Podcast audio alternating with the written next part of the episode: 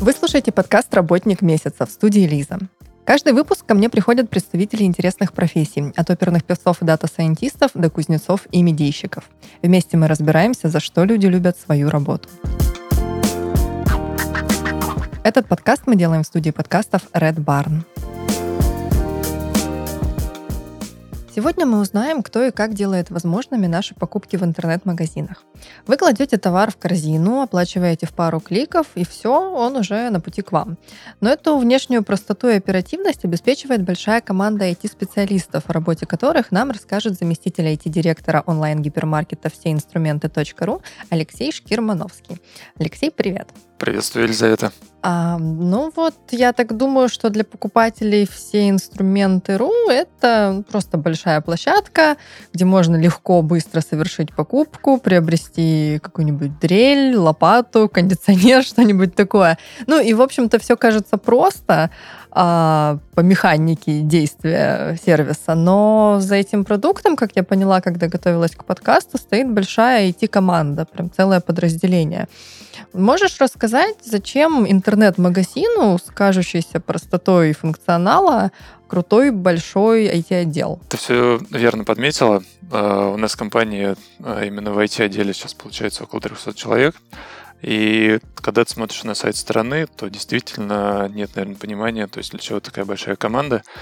Вот, потому что на мой взгляд, э, интернет-магазин или наше мобильное приложение, да, это только верхушка айсберга того, что действительно видит клиент, а, того, что ему доступно. Вот. А все остальное, все процессы компании, да, там по тому, чтобы доставить заказ, по тому, чтобы найти нужный товар на складе, оно происходит э, за кулисами, и клиент действительно этого не видит. Вот. И может быть, сложится еще впечатление, что есть э, маленькие компании, да, где может быть, э, я не знаю, один, например, разработчик, который со стороны делает то же самое. Вот, то есть в компании тоже есть сайт, да, там тоже есть кнопка, например, купить. Э, и вроде бы сторона она делает одно и то же. Вот. Но по факту это начальный уровень, да, скажем так, MVP продукт. А когда бизнес растет, у бизнеса появляются новые запросы, новые идеи, и получается, что за одним и тем же функционалом часто скрывается а, совсем разный бизнес-логика, совсем разные условия.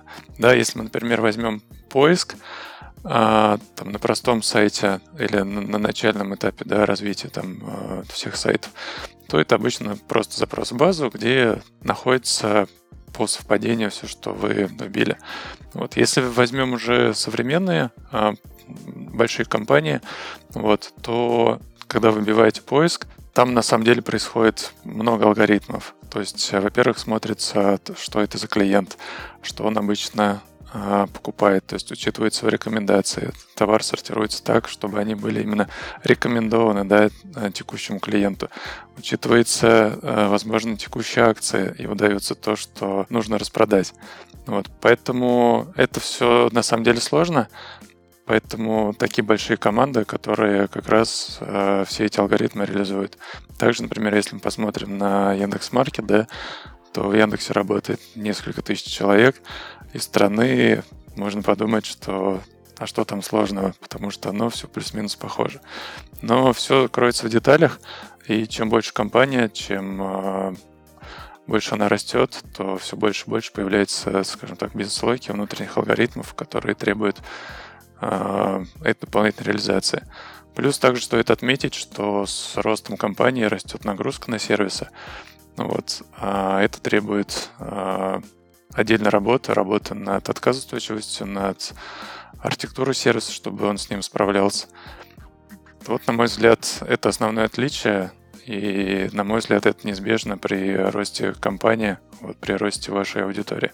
Обеспечивать э, работу такой вот махины большого сайта, который в себе подразумевает очень обширный функционал, пусть он даже и не виден, да, иногда пользователю, как мы выяснили, а, должна, наверное, большая, опять же, команда. Кто входит в вашу команду, из кого состоит IT-отдел? На сегодняшний день у нас э, около 300 э, сотрудников. Да, а, если смотреть по ролям, это разработчики, разработчики PHP, разработчики Golang. А, есть тестировщики. Тестировщики у нас есть как ручные, так и автотестировщики потому что объем тестирования растет, и эволюционно, да, все идут, начиная сначала с ручных, потом переходят на автотест. Это сильно ускоряет процесс именно автотестирования, и, соответственно, повышается качество продукта. Вот. Есть э, аналитики, которые в целом на входе получают бизнес-требования, и адаптируют уже под конечное техническое задание для разработчиков. Есть архитекторы, которые в целом сверху следят либо отвечают а, за архитектуру сервисов, либо в целом за глобальную архитектуру всех сервисов и их взаимосвязей. А можно я сейчас прерву тебя сразу? А что да. такое архитектура сервисов? Вот не совсем понятно, за что они отвечают, что это? Они отвечают за то, по каким, скажем так, правилам, паттернам построен сервис, да, то есть можно сравнить как строительством дома, да, прежде чем дом построить, у нас должен появиться некий чертеж, да. И в этом чертеже, соответственно, учтены все основные, скажем так, э, требования к строительству дома, да, или какого-то объекта. То же самое происходит и здесь. У нас в разработке есть, э, скажем так, стандарты, по которым сервисы строятся. Это требования как к коду, как он будет написан, и что будет использоваться так, и требования к безопасности, требования к э, отказу устойчивости, и требования с точки зрения, чтобы этот сервис можно было потом развивать. Да, это, например, как, э, я не знаю, ремонт дома. То есть мы можем сделать а, но при этом, не знаю, не учесть какие-то розетки, да, потом нам через год приходит идея, вот мне нужна тут розетка, и приходится все переделывать. Вот архитектор тоже следит э, за этим, то есть mm-hmm. он наперед продумывает, а как сервис может развиваться, что нужно еще учесть, чтобы в будущем заново сервис не переписывать, соответственно, не тратить а, время и деньги компании, получается. Так, стало сильно понятнее. Хорошо. Архитекторы есть в эти отделе. Кто еще? Кроме этого, для того, чтобы управлять э, командами разработки, да, в которые могут входить разработчики, могут входить тестировщики, а, есть им лиды, вот, соответственно, они управляют этой командой. Плюс есть еще а, администраторы баз данных. Это ребята, которые отвечают за работу именно баз данных. Они очень узкие специалисты. И часто это бывает а, специалист, который знает только там одну технологию, но знает очень хорошо. Дальше есть у нас еще SRE-инженеры.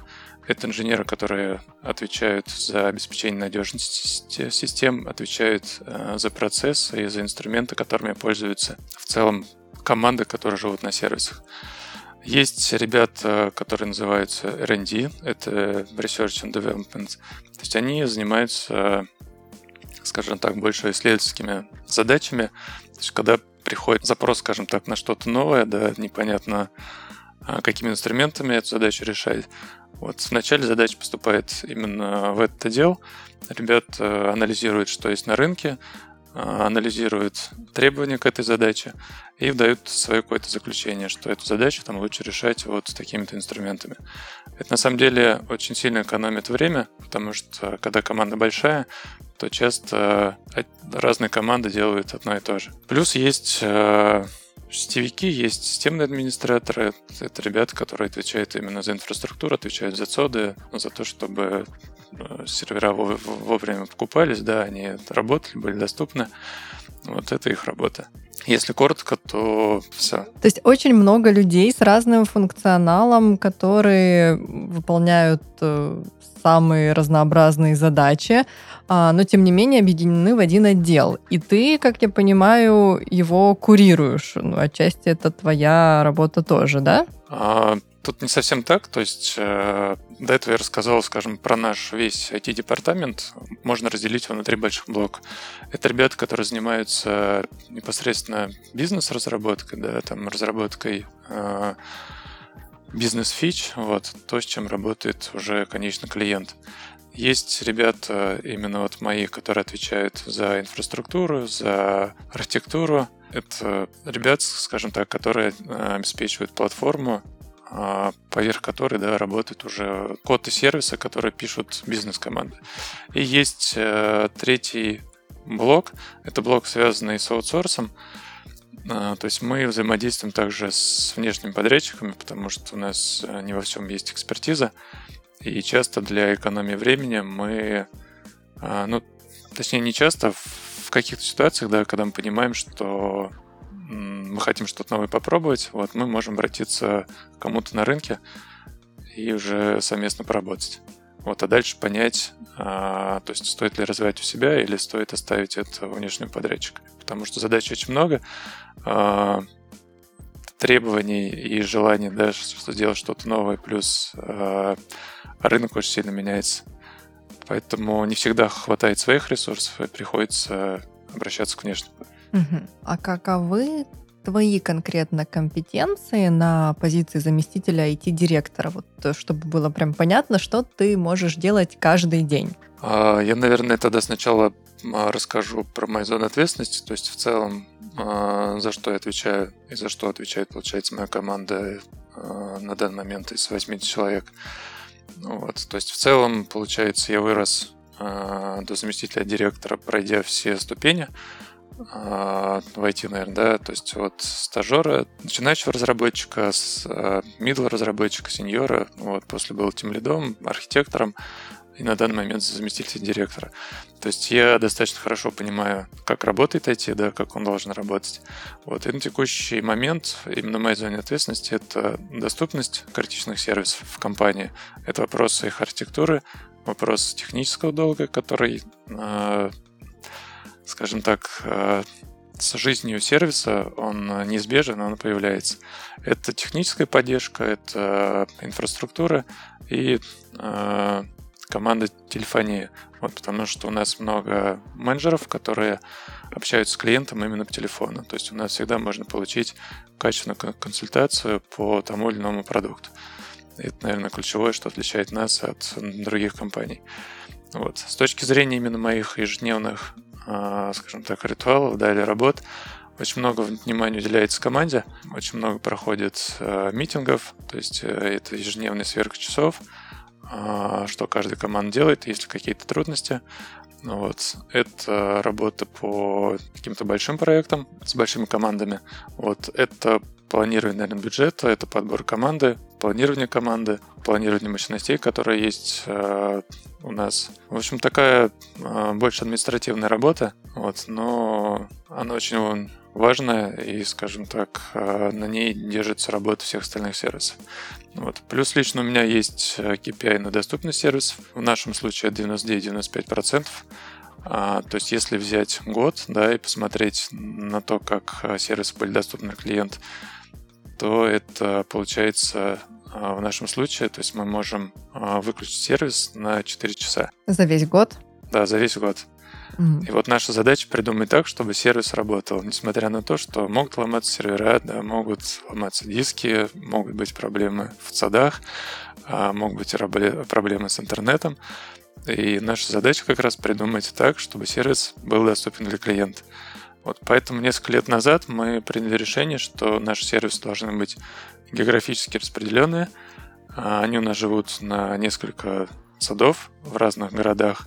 И наша задача уже обеспечить как клиент будет попадать в тот или иной сод, как информация будет синхронизироваться между содами. Ну, вот такая интересная сложная задача, которую приходится решать. Да? Плюс обеспечение уровня, скажем так, скорости работы сервисов.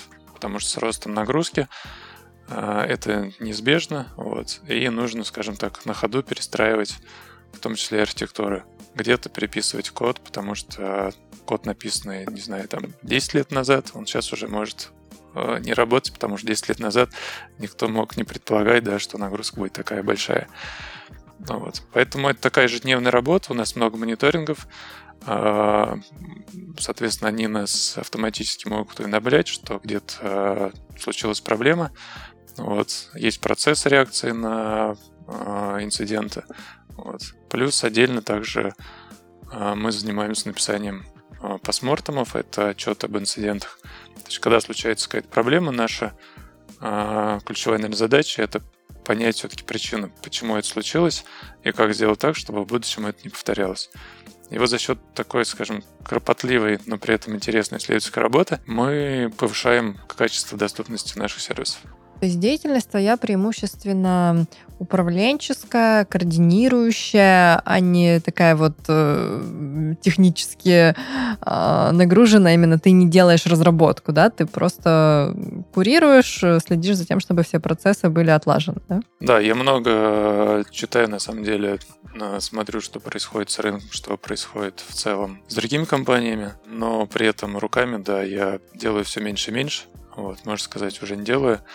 То есть тут э, результат как раз достигается за счет э, команд, за счет э, сплоченной команды ты можешь делать гораздо больше, да, чем можешь делать сам. Это, наверное, ключевое, и это ключевой момент, когда ребята растут из, скажем так, технарей, из разработчиков, да, в какие-то управленческие должности. Очень трудно, скажем так, себя перебороть и научиться делать результат а, руками команды, а не своими. Вот ты сказал, что одна из твоих функций — это подбор команды.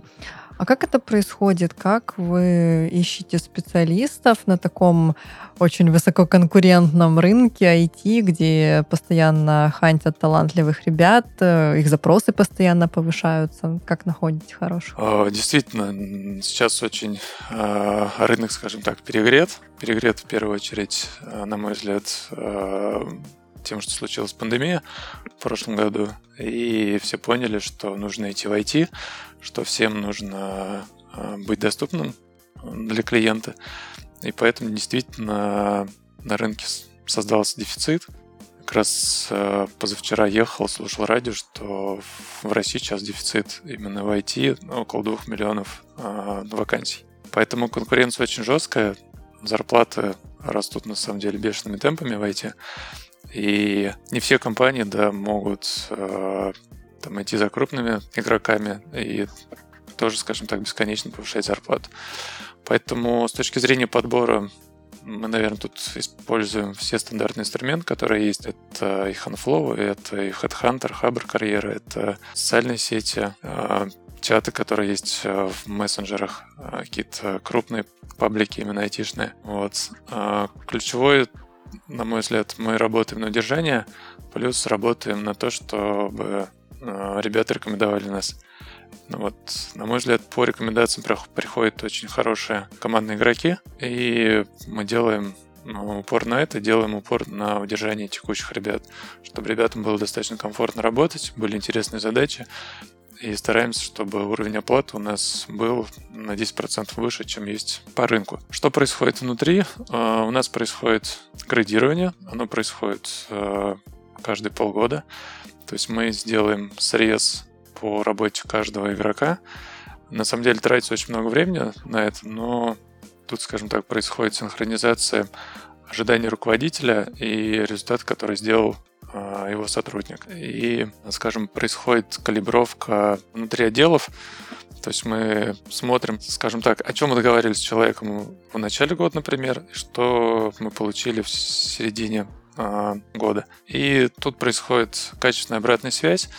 То есть один на один есть несколько критериев, по которым оценивается человек. И на самом деле эта обратная связь как раз она помогает всем расти. Да? То есть это открытый прямой диалог, когда каждый может э, открыт, конструктивно высказаться. Это один момент. Потом, э, когда мы ездили в США, в, Кремниевую долину, то Amazon мы увидели такой хороший инструмент, как ДНК. То есть это набор качеств, которым можно судить, да, что человек именно командный игрок, он хорошо вольется в команду, и это на самом деле очень много экономит времени с точки зрения собеседований.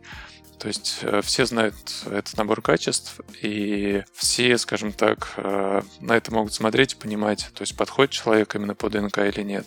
То есть отдельно есть собеседование по техническим навыкам, а отдельно по тому, как, соответственно, новый сотрудник вольется он в команду или нет, или у него какие будут проблемы. И тебе достаточно там двух слов на первом собеседовании. Это человек по нашему ДНК или нет. Вот, и все уже понимают ответ, да. Если да, значит, все там в порядке, с этим человеком проблем не будет. Вот. Что у нас еще в целом с точки зрения того, что мы можем предложить кандидатам А, это стандартный набор, который, считаю, уже, а, наверное, у всех есть да, для IT. Это и ДМС, это и спорт, это и занятия английским языком. Вот. Плюс у нас есть внутренний корпоративный университет, те ребята, которые хотят а, развиваться больше управления. У нас есть мини-MBA, есть достаточно богатая библиотека, вот, есть какие-то внутренние обучения, которые достаточно много. Плюс мы сотрудничаем с э, онлайн-школами, э, посещаем конференции. Вот, у нас это все открыто, то есть каждый может дотянуться и, соответственно, развиваться. Плюс у нас есть такая традиция, как индивидуальный план развития сотрудника. То есть каждый руководитель совместно своей командой точнее даже с каждым командным игроком, да, проговаривает план развития от каждого сотрудника. То есть это не задача, которую он обычно решает, да, мы смотрим на слабые стороны, смотрим на сильные стороны и помогаем человеку расти. Вот это на самом деле очень круто, и если человек в этом заинтересован, то получается очень хороший результат. То есть иногда мы стараемся, чтобы человек вышел из зоны комфорта с текущей и немного ее расширил, тем самым, а, скажем, он дополнительно развивается, вот, хотя многие а, этому сопротивляются, потому что на самом деле это очень сложно, да, когда тебе расширяют зону ответственности. Вот. Но роль руководителя помочь сделать этот шаг, помочь выйти, скажем, из текущей зоны комфорта, в которой сотрудник находится. Бывали ситуации, когда кандидат э, а, был очень хорош по техническим характеристикам, по hard skills, а по ДНК не подходил. И что вы делали в таких ситуациях? Да, такие ситуации были.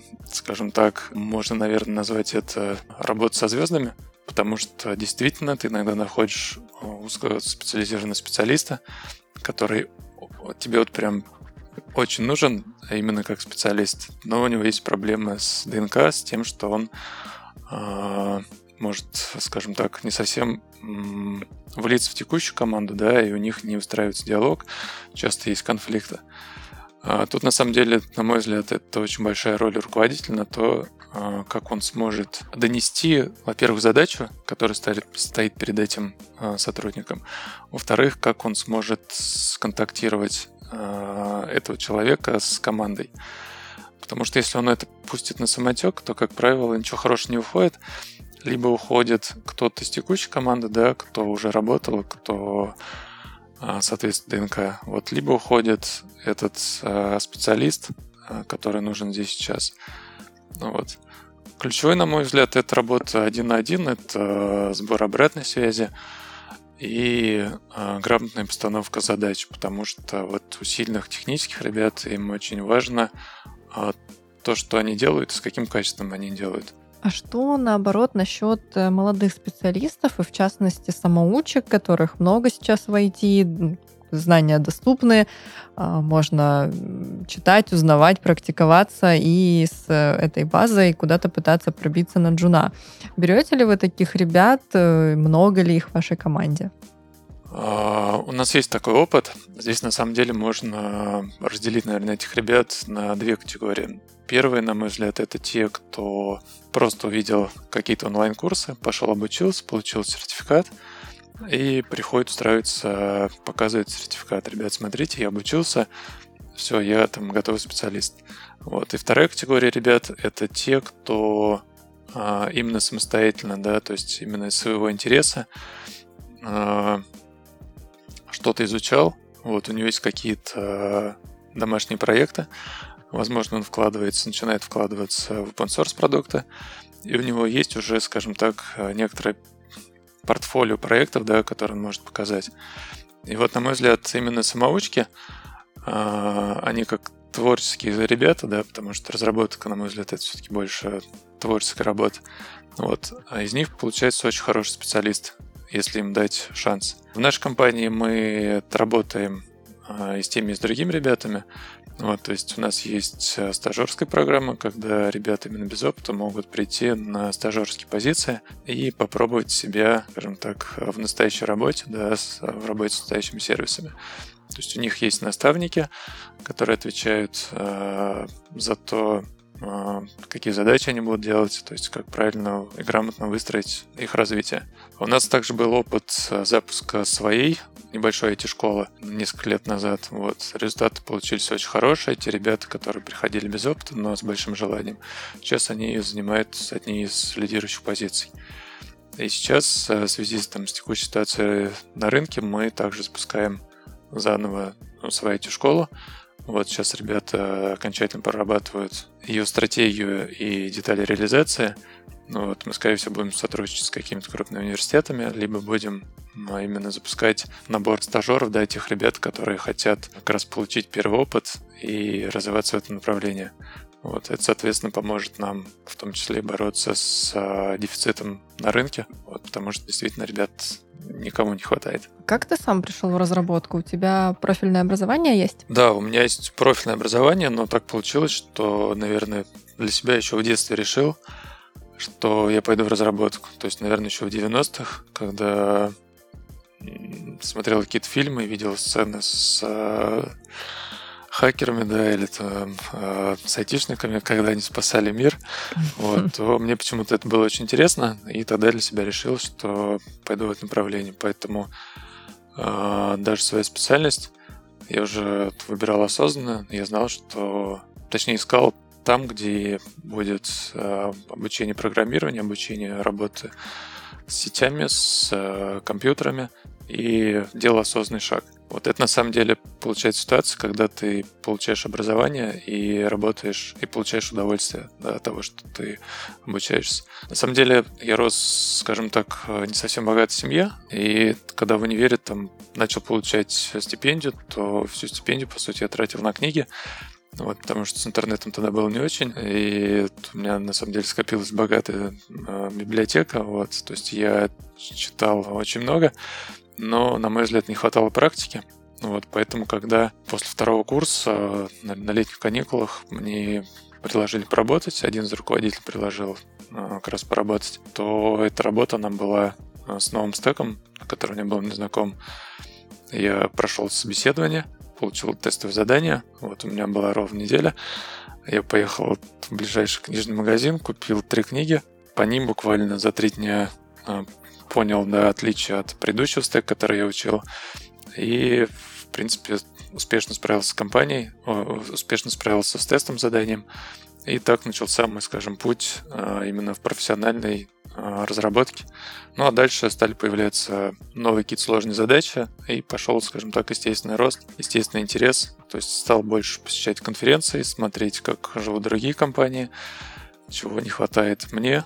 Вот, и таким образом путь сложился. Можешь обозначить, вот, э, имея богатый опыт э, работы, каковы отличительные черты, особенности, э, характерные для IT именно в интернет-магазине крупном? Я бы, наверное, не разделял именно интернет-магазин, потому что по ту сцену, да, это разработка в первую очередь, да, это работа с языком программирования, это работа с какими-то паттернами. А, на мой взгляд, в целом, что может отличать разработчика, это, наверное, усидчивость. Это хорошо, если это математический склад ума, потому что это очень сильно помогает. Это желание докапываться до деталей. И это, наверное, желание э, решать какие-то сложные задачи. И не просто решать, да, а видеть э, какой-то результат, который приносит какую-то пользу. Ну, то есть э, сфера не принципиальна. Разрабатываешь, э, работаешь ли ты над э, мобильным игровым приложением, платежным сервисом или вот, в частности, интернет-магазином. Ну, какого-то отличия прям базового нет, да? Ну, базового нет, потому что э, в целом, да, это у всех компьютер, это какая-то среда разработки, это та же самая клавиатура, на которой набираются те или иные символы в определенной последовательности. А вот. каковы, на твой взгляд, в таком случае в целом тренды диджитализации, цифровизации бизнеса вообще вот так глобально, если? Если посмотреть глобально, то, на мой взгляд, э, на текущий момент это все больше ударились в анализ данных, даже тот, кто раньше, может быть, этого не делал, все больше хотят понимать а, поведение пользователей и как-то предугадать его шаги, его интерес. Да, то есть это поиск а, трендов, это поиск а, каких-то зависимостей. Вот. Плюс это машинное обучение, То есть замена ручного труда на э, работу компьютера, потому что он это делать может э, с более высоким качеством, более гарантированно. Вот. И это, скажем так, освобождает э, ручной труд на какие-то другие задачи. На мой взгляд, наверное, ближайшие года два, то есть основной тренд будет в этом. А, да, многие компании, именно крупные, а, уже достигли хороших результатов, вот, но весь остальной рынок только еще начинает в этом в это идти, в это погружаться. А какие направления развития IT приоритетны именно для все инструменты .ru? А, для нас, наверное, основное это все, что связано с ростом компании, с, то, что связано с ростом количества данных, вот, это разработка новых сервисов, это, скажем так, технический долг с точки зрения уход, наверное, от наших монолитов, которые, которым уже 15 лет некоторым. Вот, то есть ускорение именно доставки бизнес-фич, вот, плюс также работа с данными, сбор их анализ. Потому что у нас э, на самом деле это только еще зарождается, и мы тут видим большой потенциал. Ну в завершении выпуска нашего хочу задать один из самых своих любимых вопросов гостям подкаста.